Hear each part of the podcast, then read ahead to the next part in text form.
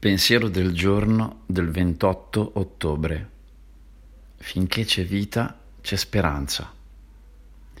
La lotta finisce solo con la vittoria o con la resa.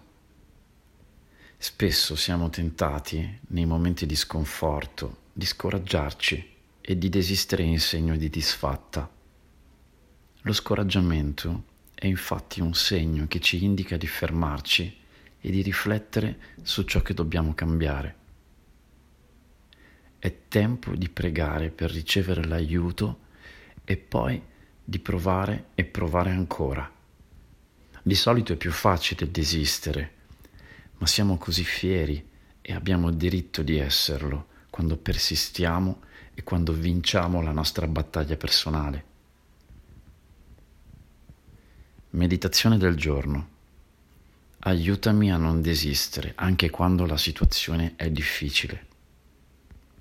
Oggi ricorderò: non cesserò mai di provare.